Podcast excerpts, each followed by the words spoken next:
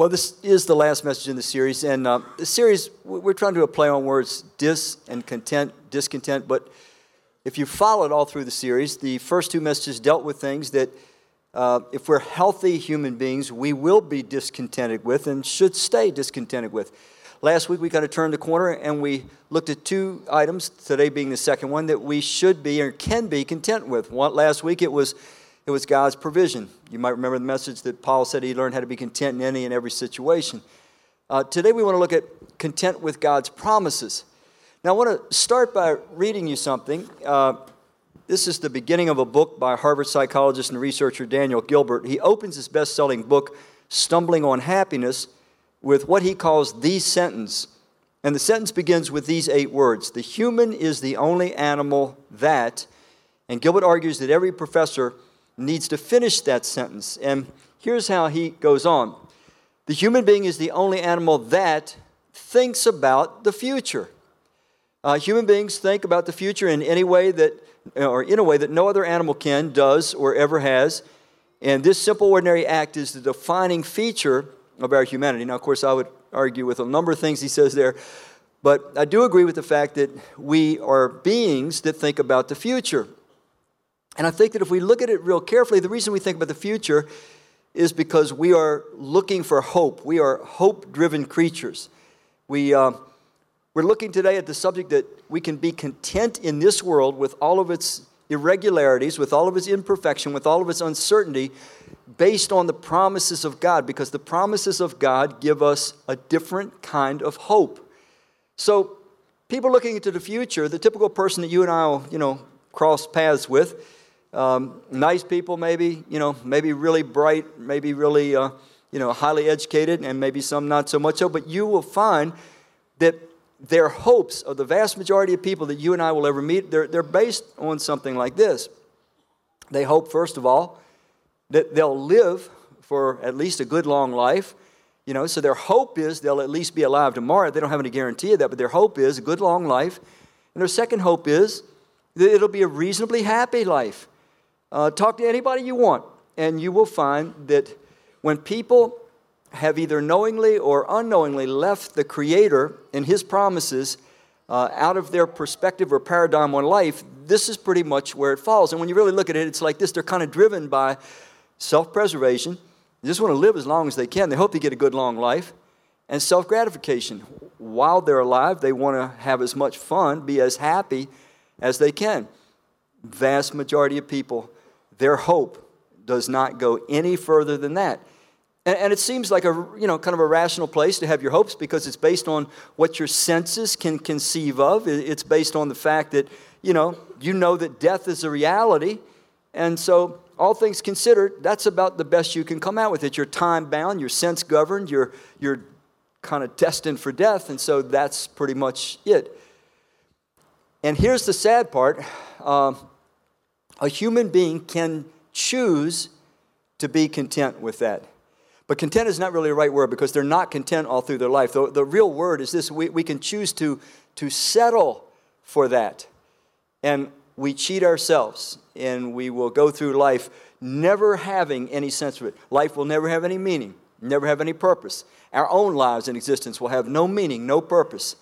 Uh, we have no certainty about tomorrow. We have no certainty where society is going. We have no certainty that a day of justice is ever going to exist. We have no certainty that anything transpires past the grave. And so, if you can accept that, be content with it. But history was interrupted nearly two thousand years ago, and you can't get away from this personage. Nobody that is an honest historian would even dare to try to get away from the personage. History was interrupted by this person called Jesus, and he flipped everything upside down. Everything that mankind had come to accept as inevitable, Jesus turned it upside down. Disease, diseases of all sorts, Jesus healed them with a word, with a touch. Death itself, there were three different occasions while He was on earth during his three and a half year ministry that he literally raised people back to life. Other people saw it. One time a guy was dead for four days and he brought him back to life. Four different times during his three and a half year ministry on earth, he predicted, told his followers that he himself would be crucified, rejected, and that he would die, and that ultimately he would rise again from the grave. Four times he told them this. It's one thing to say something like that. There are a lot of crazy people that predict things, but, but Jesus pulled it off, and he pulled it off in a way that is beyond reasonable doubt. Yeah, I said it, beyond reasonable doubt. It says in the book of Acts chapter one that Jesus not only rose from the dead, but he showed himself alive, not one day, not one time, not to just a handful of people, but he showed himself alive for forty straight days to multitudes of eyewitnesses. And this is why, make no mistake, this is why Christianity, the message centering in Christ, exploded across the Roman Empire, and in three short, short centuries turned the Roman Empire upside down until the point that Constantine declares it the religion of the empire. Because these first followers of Christ, they said, listen, listen, we know, we experienced it, we were right there. Something has happened.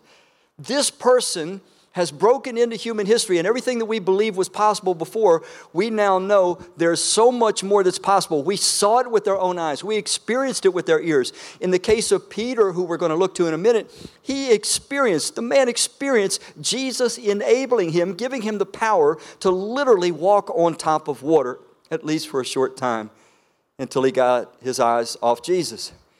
So these eyewitnesses, when they went out and proclaimed this message that the Creator has come and he's good and he's merciful and he's forgiving and he loves everybody and he wants everybody to be reconciled to himself, all he's asking of us is that we return to him in trust, and he's totally pres- uh, produced or shown himself to be utterly trustworthy. When they proclaimed this message, it was based on factual experiences, not fanciful notions. And these people in droves went to death rather than back up on this message because they knew, they knew. So it's in this context that we want to look at how, how can we learn to be content because of God's promises? And, and we can, folks, we really can. Uh, it's, it's not an unusual thing when, you know, events like this Las Vegas thing happened, you know, people want to say, well, where's God? Where's God in all this? Why doesn't he do something?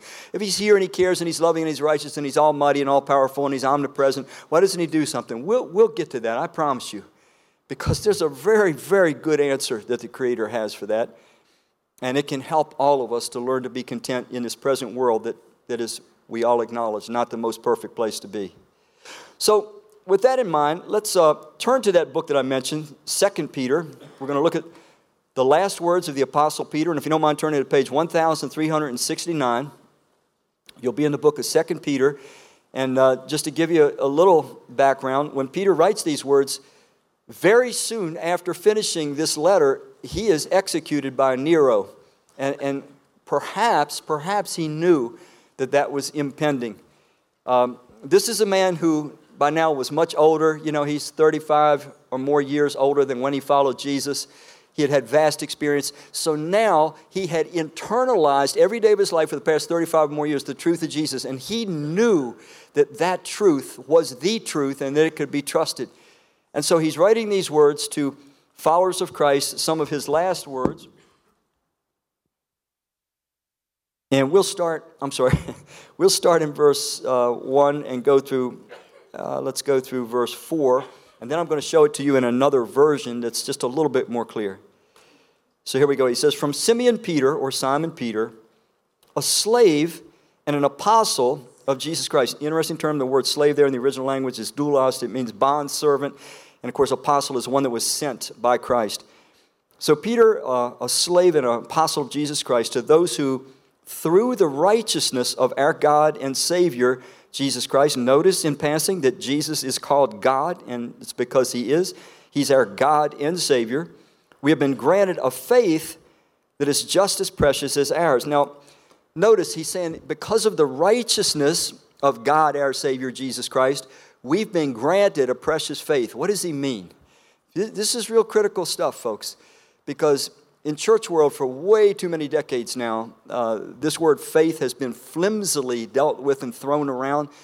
And, and so here it says that we receive this precious faith as a result of the righteousness of our God and Savior. It means that as people saw all the righteousness, all the goodness, all the trustworthiness, all the sacrificial love, all the mercy, all the tenderness of God as it was exhibited in Jesus, who was God, is God, always will be God.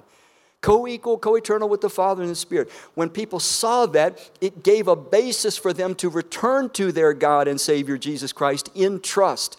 When, when the Scripture talks about we are saved by grace through faith, you have to understand faith is not a magical connotation. It's, it's not some sort of a, a contractual agreement between us and God. Uh-uh. In the Garden of Eden, Adam and Eve, which represents us at our best, broke trust with God.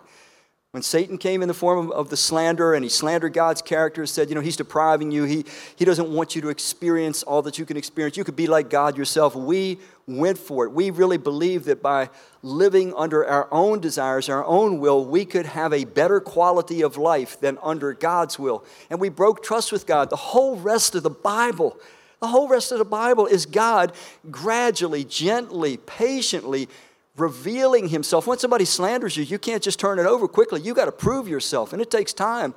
He's gradually, gently, patiently revealing himself, revealing his trustworthiness to win back the trust of humanity.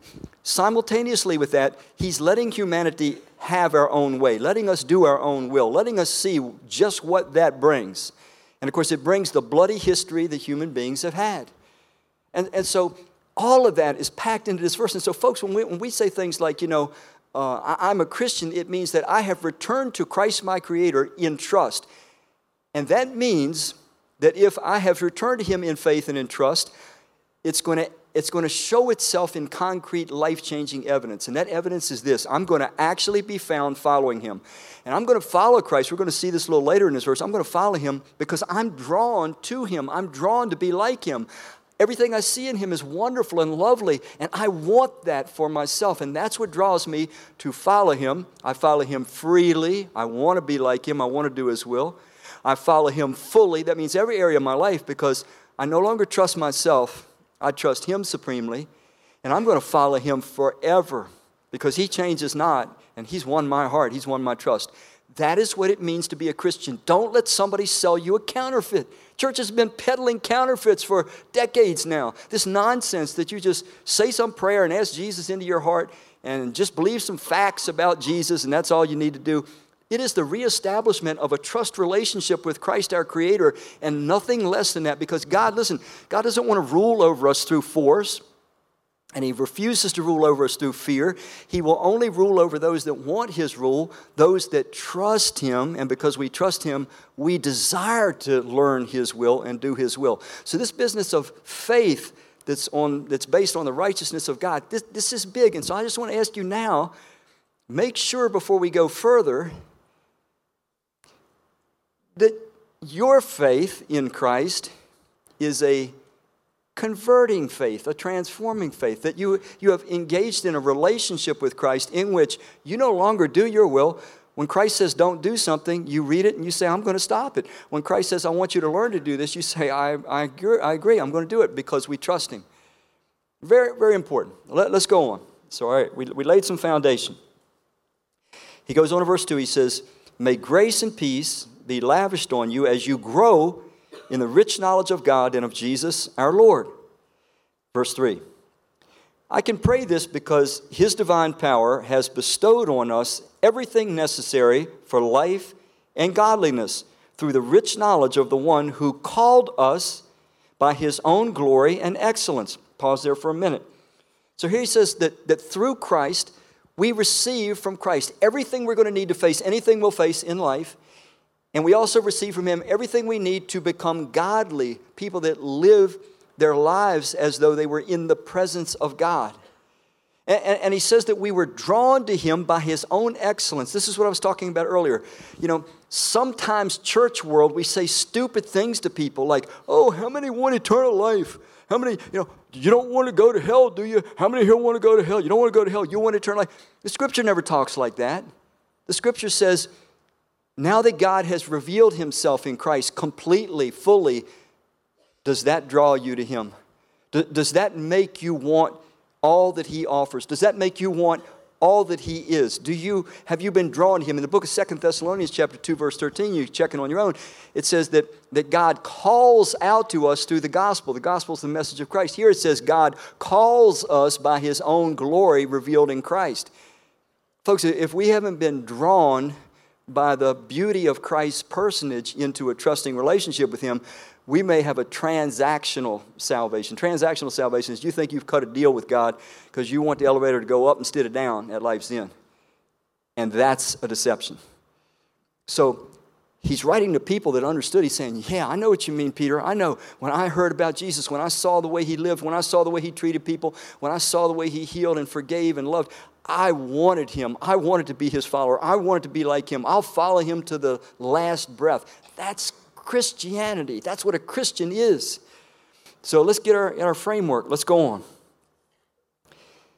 Verse four, he says, through these things, he has bestowed on us his precious and most magnificent, what is the word?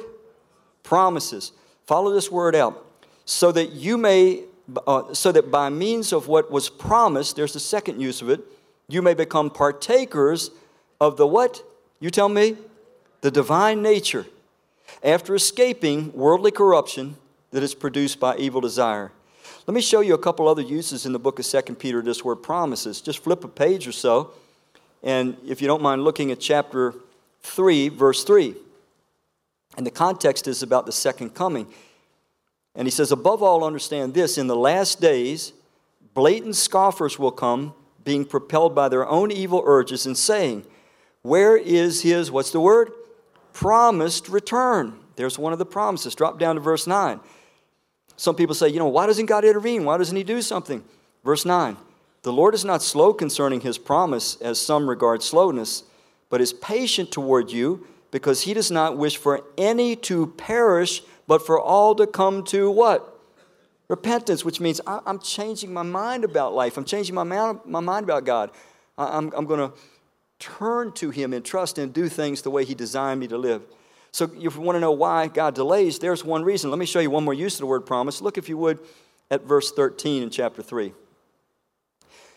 But according to his promise, now the fourth usage of the word, according to his promise, we are waiting for new what? New heavens and a new what? In which righteousness truly resides. So this word promise means a lot in Peter's last words. It's the last time he thinks he's going to be able to communicate to followers of Christ. And he wants to know, we have some promises that we see exemplified in the life of Christ and then given to us verbally in his word. Now, when I say exemplified, I mean this. Every healing that Jesus did, it was the promise of God. There is a life where disease cannot injure us. There's a day coming when disease will not exist.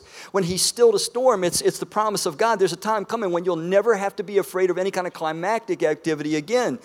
Um, his entire life, when he raised people from the dead and when he himself rose from the dead, it's the promise that death will cease to exist. It, it will be a phenomenon no longer anymore. You'll read about this in just a minute in another passage I'm going to share. You think about it, it, it means a, a fear-free living. Now, the important thing to see, though, is that these promises were powerful, it says, in enabling us to partake of the divine nature. And I want to unpack that. I'm going to, I'm going to read the same section of Scripture in a little bit of an easier version. And here we have it. It says, by his divine power, God has given us everything we need for a what? A godly life. So, so we, we have everything that we need for a godly life. We have received all of this by coming to know him, meaning Jesus, the one who called us to himself by means of his what? Marvelous glory and excellence. It, it was the beauty of his personality. It was the words that he said. It was the deeds that he done. It was the promises that he made that draws us to, to him, not to some package with a ribbon around it called salvation. You've got to get this. And because of his glory and excellence, he has given us great and precious promises. These are the promises. Now get this. This is really powerful. These are the promises that enable you. Let's, let's play with that a little bit. Empower you. Enable you to share his divine nature and escape the world's corruption caused by human desires. And we talked about human desires. Human desi- desires are pretty much simple. They all categorize under two things. Self-preservation, I want to live as long as I can. Self-gratification, I want to get it, have as much happiness and pleasure as long as I can till my last breath. And it says that, that his promises save us from this fatalistic way of living that makes us vulnerable to all kinds of mistakes and all sorts of hurtful things to ourselves and to others. But these promises are so dynamic They enable us to share in the divine nature. This was a guy who knew a little something about the promises of God giving power to us. Remember, I said earlier, this is the guy that when Jesus said, come on, step out of the boat. Jesus was walking on the water, and Peter said, hey, if it's really you, Lord, call me to yourself. He gets out of the boat, and he walks on the water. The power of the promise of Christ enabled him to do what he knew that he could not do. Now, again, the guy sunk, you know, and got his eyes off Jesus, which is good for us because this is what we tend to do. We drift. But, but I want you to let that sink in. His promises enable us to share in his divine nature. What does that mean? To share in the divine nature. Well, it simply means this. The promises of God give us the energy, give us the power, give us the motivation that we can live the same way that God himself lives. God is always governed by his sacrificial love. He is righteous. He is holy. He always does what is the highest good for others. God's inside looks so different than our inside. He doesn't have any fear. He doesn't have any shame. He doesn't have any guilt. He is full of peace. He is full of joy, albeit he is in a state of grief for a while as he endures human suffering and sin. And he's got a purpose for that that I'll unpack later. But, but he's saying we can experience that same life. When we accept from God that we're forgiven because of Jesus, we can have peace. When we accept from God that, that he loves us, and we don't have to prove anything to anyone. We don't have to live with shame and guilt and all these things. And when we do what God says is the way we were designed to do, and when we stop doing the things he said don't do that are counter to our design, we can share in the life of God. We start living right now in this life the way that God himself lives, and we, we have the results inside, the peace, the joy, the motivation, the enthusiasm, and all these things that it brings. So that, that's what that passage was saying. That's what these promises of God do. So what promises are we talking about? Well, you saw in Second Peter that primarily he's talking about the promises that, that hinge around the return of Christ, because that's the big changer. Jesus promised absolutely that he would return. And when he returns, everything is going to change. But let's let's kind of pull the curtains a little wider about these promises. What are the kind of promises? Let's look at a verse from Ephesians. Here the Apostle Paul is talking about these promises. He says, blessed is the God and Father of our Lord Jesus Christ, who has blessed us with every spiritual blessing in the heavenly realms in Christ. So these promises, these blessings, they, they extend into a different dimension, a different place, the, the realms of heaven, uh, the kingdoms of heaven. There, there are kingdoms where God's will is done still all the time. Two-thirds of the angels are loyal, and they're doing God's will all the time. And these are places where there's no such thing as fear, and there's there's no pain, there's no death, there's no suffering, there's no sorrow, there's nothing but love all the time. And we're going to be blessed with that. That's what we get. But, but let me throw a couple other things out to you that I think this could certainly entail. When it talks about these spiritual blessings, you remember when Jesus was on earth, he could just speak, and think, or think for that matter, and something would happen. Uh, if he wanted to heal somebody, he literally could just think it and heal them. He could literally cause things or create things at the speed of thought. He could cause or create things with thought. The Scripture says we're, we're going to be transformed to the image of Christ. We're going to be given every spiritual blessing that Christ has. What if that includes the idea that whatever you think, you can bring into creation? Now, to bring something in creation, you got to get an idea, then you got to write it down, then you got to work it out, then you got to get some people to come alongside you and use your hands. But what if you could think? I mean, what right now? Maybe you don't like what you're wearing. And so all of a sudden you just think, I got a different set of clothes on. Bang, it's there. You know, I mean, this literally. What about travel? It says in the heavenly realms, blessing in the heavenly realms. When you look in the Bible and you see how angels travel, they seem to travel at the speed of light. That's one hundred eighty-six thousand miles per second. Uh, the universe is vast, you know. We, we don't even know much about our gal- uh, Milky Way galaxy, and there's two hundred billion galaxies with two hundred billion stars in each galaxy. Uh, all this stuff might be easily accessible, all included in this idea of spiritual blessings. Look at another verse from the New Testament, Paul writing to followers of Christ living in Philippi. We've seen this one before a couple weeks ago. He's saying to those that have put their faith and trust in Christ and become his followers, he's saying, you may live in America, you may live in China, you may live in Russia, but your real citizenship, our citizenship is in where? Heaven. Real place, real dimension, where Jesus' will is done. And we also await a Savior from there, the Lord Jesus Christ. Here it is again, the second coming, the promise that Peter was talking about. And when, the, when he comes, who will transform these humble bodies of ours into the likeness of his glorious body by means of that power by which he is able to subject all things to himself. I'm just curious, how many of you, all truth be told, your parts are starting to wear out, okay? You you could use a little new body activity. Yeah, me too, believe me, big time. This is a tremendous, tremendous promise that enables me with my aches and pains now to be content because I got a brand new body coming. It's going to be like Jesus. Jesus could appear, remember, he suddenly appears in the upper room with the, with the disciples. They're scared, they're hiding, and all of a sudden he appears and he says to Thomas, he says, okay, you wouldn't believe unless you could see the wounds in my hand and my side. Go ahead, touch them. So he was still physical, but he could appear, let Thomas touch him, but then he could disappear. He, in the book of Acts chapter one, he ascends back up into heaven, so gravity had no hold on him.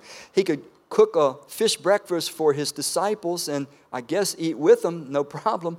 But then, like I say, he could dematerialize. And, and so uh, physics principles didn't have any governance over this body. This is a body that's immortal. It'll never feel pain again. It'll never be sick again. There'll never be an ache. There's also more that this promise will bring us on the emotional level that we'll talk about in another passage in a minute, but just on a physical level. I mean, I mean, believers, we're supposed to be living each day of our life that when we feel the aches and the pains and the frustration, we say, that's okay. I'm just one day closer to getting my new body. I'm just one day closer to home. My home, my citizenship is in heaven. And every day I travel on this planet, no matter what I go through, I'm just one day closer to my home. And that enables us to be content in a very difficult world that is not functioning on any level for the most part the way that God would have it to function.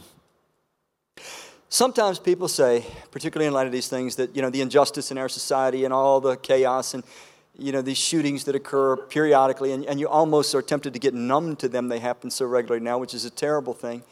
But people will often say, and they'll, they might say to you as a follower of Christ, okay, if your God is so good, why doesn't he do something? Where is he? Where is he when, they, when these maniacs are mowing people down like this? Why, why doesn't he intervene? He could stop this. If he's all-powerful, he could stop it. If he's all good, he would stop it. And they think that's a trick question. Well, well, the answer is he fully intends to stop it. In fact, what God's methodology right now is, you, you, you got to get this. You might, you might have to use this in explaining something to a friend sometime. God is allowing evil, yes, allowing evil, deliberately allowing, not causing, allowing evil for a little while so that he can abolish it forever. You say, what do you mean, so that he can abolish it? I thought he had all power. Well, well folks, where, where does evil come from? I mean, I have free will. I've done evil in my time. You have free will. You ever done some evil? Can I see the hand of anybody here that has never done any evil in their life? Let's turn it around. How many have done some evil? We're all in the club, aren't we? So for God to abolish evil, he has to so affect me inside so that I never again desire to do anything contrary to his will. That's a tremendous transformation. Let me say it again. He's allowing evil for a little while so that he can abolish it forever.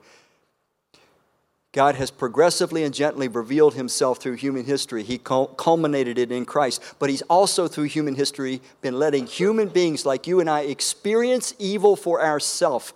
And he's going to bring the time when we are so sick of it, when we're so finished with it, we're so done, that we cry out. Every time we see one of these events like Las Vegas, we say, yes, Lord, your kingdom come. Your will be done. Come, Lord Jesus. We need you.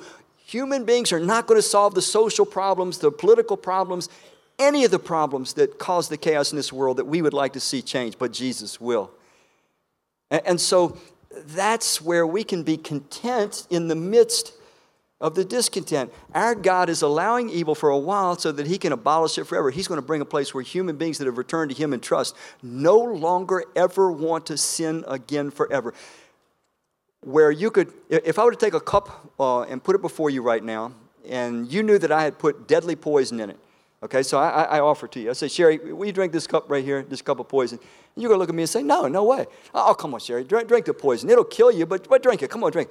You're not going to take it, right?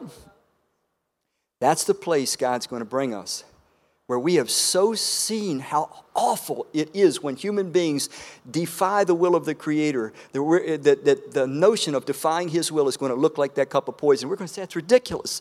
I'll never do this again.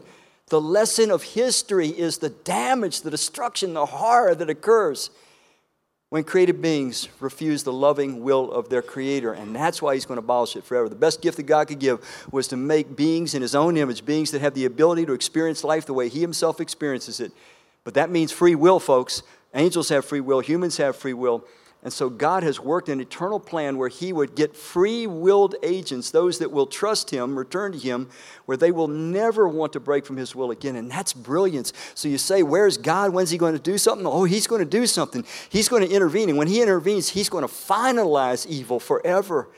More than that, He's going to judge. Some people say, these people get away with everything. They're not getting away with anything. Uh-uh, they're not getting away with anything at all. There's a very specific judgment.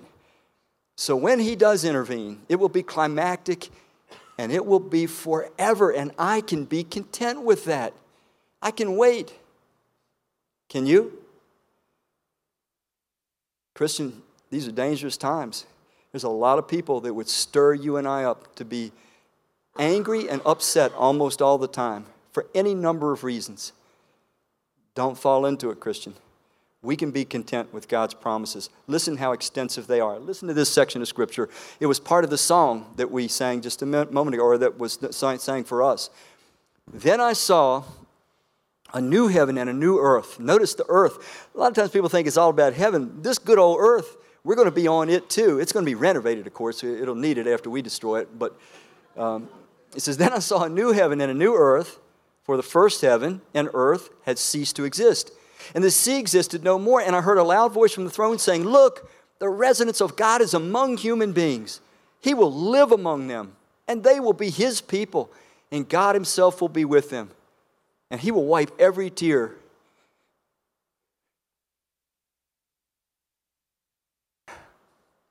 He will wipe every tear from their eyes, and death will not exist anymore, or mourning, or crying, or pain, for the former things have ceased to exist. What is God doing? He's going to bring it to its end forever. Evil, pain, suffering has a very short shelf life. He's going to intervene. He's going to end it forever. And the one seated on the throne said, look, I'm making all things new. Then He said to me, write it down, because these words are reliable and true. Listen, if your hope, if your hope is resting on anything less than this, it is an insufficient hope, and it will deprive you of having motivation, energy, and enthusiasm to grow, to become a more Christ-like person, to live a sacrificially good life, to be who you were meant to be and do what you were meant to do. More importantly, at the last moments in life when you need it most, when, when you know the, the veil is closing on your life, it will leave you empty and terrified. I'll tell you a story of a lady, an uh, interesting lady. Her name is Nina Wang, and she's a most interesting-looking lady. Uh, most of her life, she wore those pigtails and, and that sort of thing. But here's what's interesting about Nina. Nina was, she died in uh, two thousand seven, she was, for her life, the most wealthy lady in Asia, the most wealthy. She was a multi-billionaire. It all started when her husband, Teddy, got into the real estate business, and he did really, really well, so well that, you know, millions were just piling in. They, they built hundreds, if not thousands, of skyscrapers in Hong Kong. And uh, he was doing so well that he was kidnapped in nineteen eighty-nine, chained to a bed for a long period of time. But then the ransom money was received, and he was returned home. But then uh, back uh, just a few years later in nineteen ninety, uh, they re-kidnapped him. He was never seen again. So the empire was then turned over to Nina, his wife. Well, she did really well. She did even better than, than what was going before, and became this multi-billionaire. So picture this. You're a multi-billionaire. So you now have the freedom pretty much to go where you want to go, do what you want to do, experience anything you want to experience. Okay? That's that's about as much as we could get out of this life. But that hope, that hope is insufficient. You see, it, it doesn't go beyond, it doesn't go beyond the grave. So in two thousand six, she was diagnosed with ovarian cancer. And she suddenly had a change of perspective. Often it's not until our life or in the most dire moments that our perspective clears up. Uh, she had a change of perspective. And interestingly enough, there was a man involved in her life then who was a feng shui master. And some of you are saying, Randy, you mispronounced that. Oh, no, I Googled it before I came up here. You mispronounced it. Which is kind of just this weird belief in energy flow with furniture, and it, it's just ridiculous. But anyway, um, Tony Chan was his name, and she actually had a fifteen-year relationship with Tony Chan. But just four years, four years um, before this, she changed her will. She had that all of her money, her assets, were to go to her family and to her favorite charity. But then toward the end of her life, she's got cancer. Just a year before her death, Tony Chan gets her to change her will. And this is how. He promised her through his feng shui powers, he could give her eternal life. He could show her how to cheat death. She could buy her way out of death. And so she turned her will toward him, and every single penny was given to Tony Chan. But, you know, she might have thought, why would he be interested in being on my will if he's going to give me eternal life and I'm going to live forever? But when we're desperate and scared, and when we've lived our whole life with an insufficient hope, just hope tomorrow's better than the next day, just hope I live a good long life. It's never long enough, folks. It's never long enough. It's never good enough, because you were meant for so much more. Every human being is meant for so much more. And if we settle, we will find at the worst season in our life, when it's often too late, that we have been a fool and it's too late to do anything about it. Now, maybe you're thinking, well, well Randy, you know, uh, why didn't she, you know, turn to Jesus Christ? You know, he offers the real thing, real eternal life. He gave evidence, compelling evidence, that there's life after death by his own resurrection and so forth. Well, I don't know the whole story, but I know this. I know that it's impossible for a woman like Nina Wang, impossible for her not to have heard the message of Christ. But what did we read earlier in those verses? It says that the Christians are those that are drawn to Christ, having seen his own excellence and virtue. I want to suggest to you that she knew about Christ, but she didn't see anything that attracted her, that drew her. And so she ends up desperate at the end of her life and sells, tries to sell her soul to a guy named Tony Chan. Um, interesting, interesting situation. So our paradigms, our, our perspective can change about what we're satisfied with, about what we're settling with, about what we're content with when we're really faced with a personal crisis. I don't know if you've ever been faced with one, but we all will. So it, it's a good thing to consider what we're being content with now. All right, why are these promises so potentially dynamic? We read that Peter said, listen, if you partake of these promises of God, you can share in the divine nature. They're, they're powerful. They'll enable you to live godly. You'll have everything you need in this life for godliness, he said. They, they empower us. Well, how, how does that work? They're, they're motivational. Well, we know how promises work. For example, people, and this is humorous one, people, when they find that a new iPhone is coming out, they will stand outside all night long in all kinds of weather, okay, because they are motivated by the promise of getting the new iPhone. Now, now can you imagine what, what havoc would break out if have, after these people line up all night long and they stand outside, the store finally opens up and the guy's like, I don't know what you're doing here. I didn't promise you anything. I, I don't know, no matter what you thought, I'm not giving it to you. That would be really disillusioned. Be kind of like if a, a couple were in a relationship and the guy, you know, finally gets that nerve up and he's going to bend the knee and make the proposal. And so he proposes and says, will you marry me? And she takes the ring and puts it on her finger and everything. And then she says, well, yeah, I'll, I'll, I'll be engaged with you, but I can't promise you anything. I don't, I don't know if I'll ever marry you, but I like the ring. I promise you I'll wear it. Changes everything. But if she says, yes, I will, and I want to marry you, you know, it changes things. Promises are powerful in affecting the way we live now. Think about it. Uh, I, I read that Princess Di's sons, uh, that, that they got their inheritance when they turned thirty. Now, you know, they had a pretty soft life even before then. But, but you know, if I'm Princess Di's son and I'm working in a coal mine, I'm like, I'm still whistling. Because I know when I turn thirty, I've got this inheritance coming. The circumstances, no matter how bad they are, they're, they're not that bad because I have an inheritance. Christian, you have an inheritance. Jesus' resurrection from the dead is the proof that we can count on this thing. It's valid. The whole Christian movement wouldn't exist if the early followers hadn't seen things with their own eyes, hadn't experienced things. And so it's one thing to have the inheritance. It's another thing to live with the realization every day. I, This is mine. I'm getting closer, like I said earlier, to my home. So one of the things that these promises do is they have a purifying effect on us. First John chapter three, verse three, it says, all those who focus their hopes on him and his what? His coming, his second coming, they seek to purify themselves just as he is pure. That verse is saying, John is saying, this is normative. He's saying followers of Christ, they focus their hope on him and on his second coming. And because they focus their hope on him and his second coming, they can be found to be those that are purifying themselves. It's dynamic. Our hope, our, his promises are dynamic. Is that happening with you? We, we got to ask ourselves, is that happening with me? Am, am I consistently purifying myself, becoming more like Christ because I'm motivated, I'm enabled, I'm empowered by his promises? Let's look at another thing that they do for us. This is a rather long portion um, that we're going to go to any second now, or not. There it is. Um, it says, God, wishing to show beyond doubt that his plan was unchangeable, confirmed it with an oath, so that by two utterly immutable things, the word of God and the oath of God, who cannot lie, we who are refugees from this dying world might have a source of what? What's the word?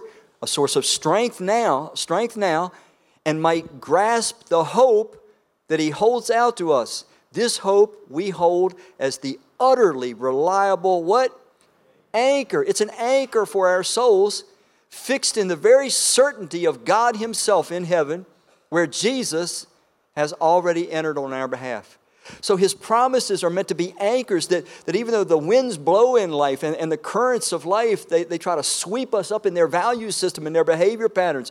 But we've got this anchor, this hope. We know the world we're headed for. We know this world has got a short shelf life and its values and its, its habits. And so we stay anchored no matter what's going on in life because we have this certainty of this life that will be everything we ever wanted and more. You can't get everything you want in this life. It's an impossibility because we want more than this life can offer. One last verse and we'll get ready to land. It says, get your minds ready for good use. Keep awake. Set your hope now and, what does it say? Forever. Your hope, now and forever, on the loving favor to be given you when, what happens? Jesus Christ comes again. This is where my hope is. If my hope is on that and all that it's going to bring, all the change, the new heaven and the new earth and all these things, I can be content right now in this very painful world. And so can you. And that's that's God's gift to us. He wants us to enjoy that inheritance, to be enabled, to be power, empowered by it, to be motivated by it right here and right now.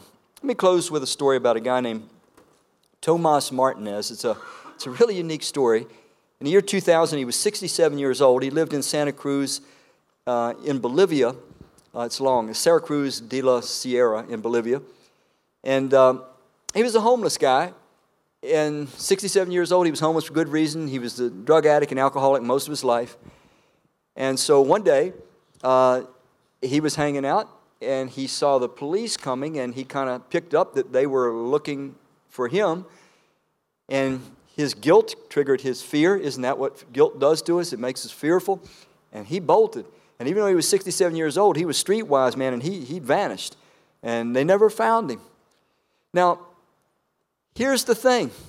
The police were, in fact, looking for him. But they were not looking for him because of his alcohol addiction or drug addiction or perhaps any thefts that he had done. Who knows? That, that wasn't the reason at all. They were looking for him because he had inherited six million dollars. True story. The papers ran the story. They never found Tomas Martinez. So he was a, a homeless millionaire. Now, my point is this. I think there's some of us, and, and it could be some of us even in this room, that the feeling of the approach of Christ, it makes us want to run. It makes us want to hide. It, it fills us with an uncomfortable feeling. We're, we're afraid that, you know, perhaps we've done something that's unforgivable, or perhaps Christ is going to make so many changes or want to make so many changes in our life that we're going to lose something. And so we run, we hide. He's coming to give us an inheritance. He's coming really to give us everything that in our deepest, purest desires we want. But we run and cheat ourselves. We we stay homeless, though we have an inheritance offered to us. And some of you, maybe you've been running, you've been hiding. You're sitting in this audience, but you have not yet actually, you've really not actually put your trust in Christ and become his follower. Remember what I said, the evidence will be, you'll be found following him fully, freely, and forever. So think about that if that applies to you. And maybe this is the day that you accept your inheritance. Christ is the inheritance. But then there are us that we have returned to our God in trust, Christ our God. And we are his followers. But the truth be told, we've not been anchored. We've somehow, our anchor has come loose and, and we're adrift. And if we were to examine where our hopes actually are today, our hopes are an awful lot like those that are apart from their Creator. Our hopes are just that, hey, man, hope tomorrow's a little bit better than today. Hope I live a long life. Hope my career succeeds. Hope my relationships get a little bit better. You know, whatever it is. And, and don't get me wrong, I'm not saying that we shouldn't care about those things, but, but if that's where your hopes reside, those are insufficient. They won't keep you growing. They won't keep you joyful. They won't keep you peaceful. And so here you've got this enormous inheritance that Christ wants you to live in light of, um, but you've gone adrift. Your anchor has come loose. And so maybe he's trying to get some of you today to say, hey, come on, come on, be who you are. Live like who you are. Let's get at purifying yourself. Let, let, let's get at seeing how we can really partake of the divine nature, share in the divine nature. So I want you to each consider if either of those two may be what the Spirit of God wants to apply to you and wants you maybe to personally respond to today as we pray. Father, we thank you that uh, we have a certainty through Christ that the longings of our heart, uh, the deepest longings, will be more than fully met. Thank you for the certainty now that sustains us, enables us, energizes us to partake of the life that you experience right here, right now, and to grow ever more pure, just like you are, Lord Jesus. We pray that you'll have your way in our hearts today. In Christ's name we pray. Amen.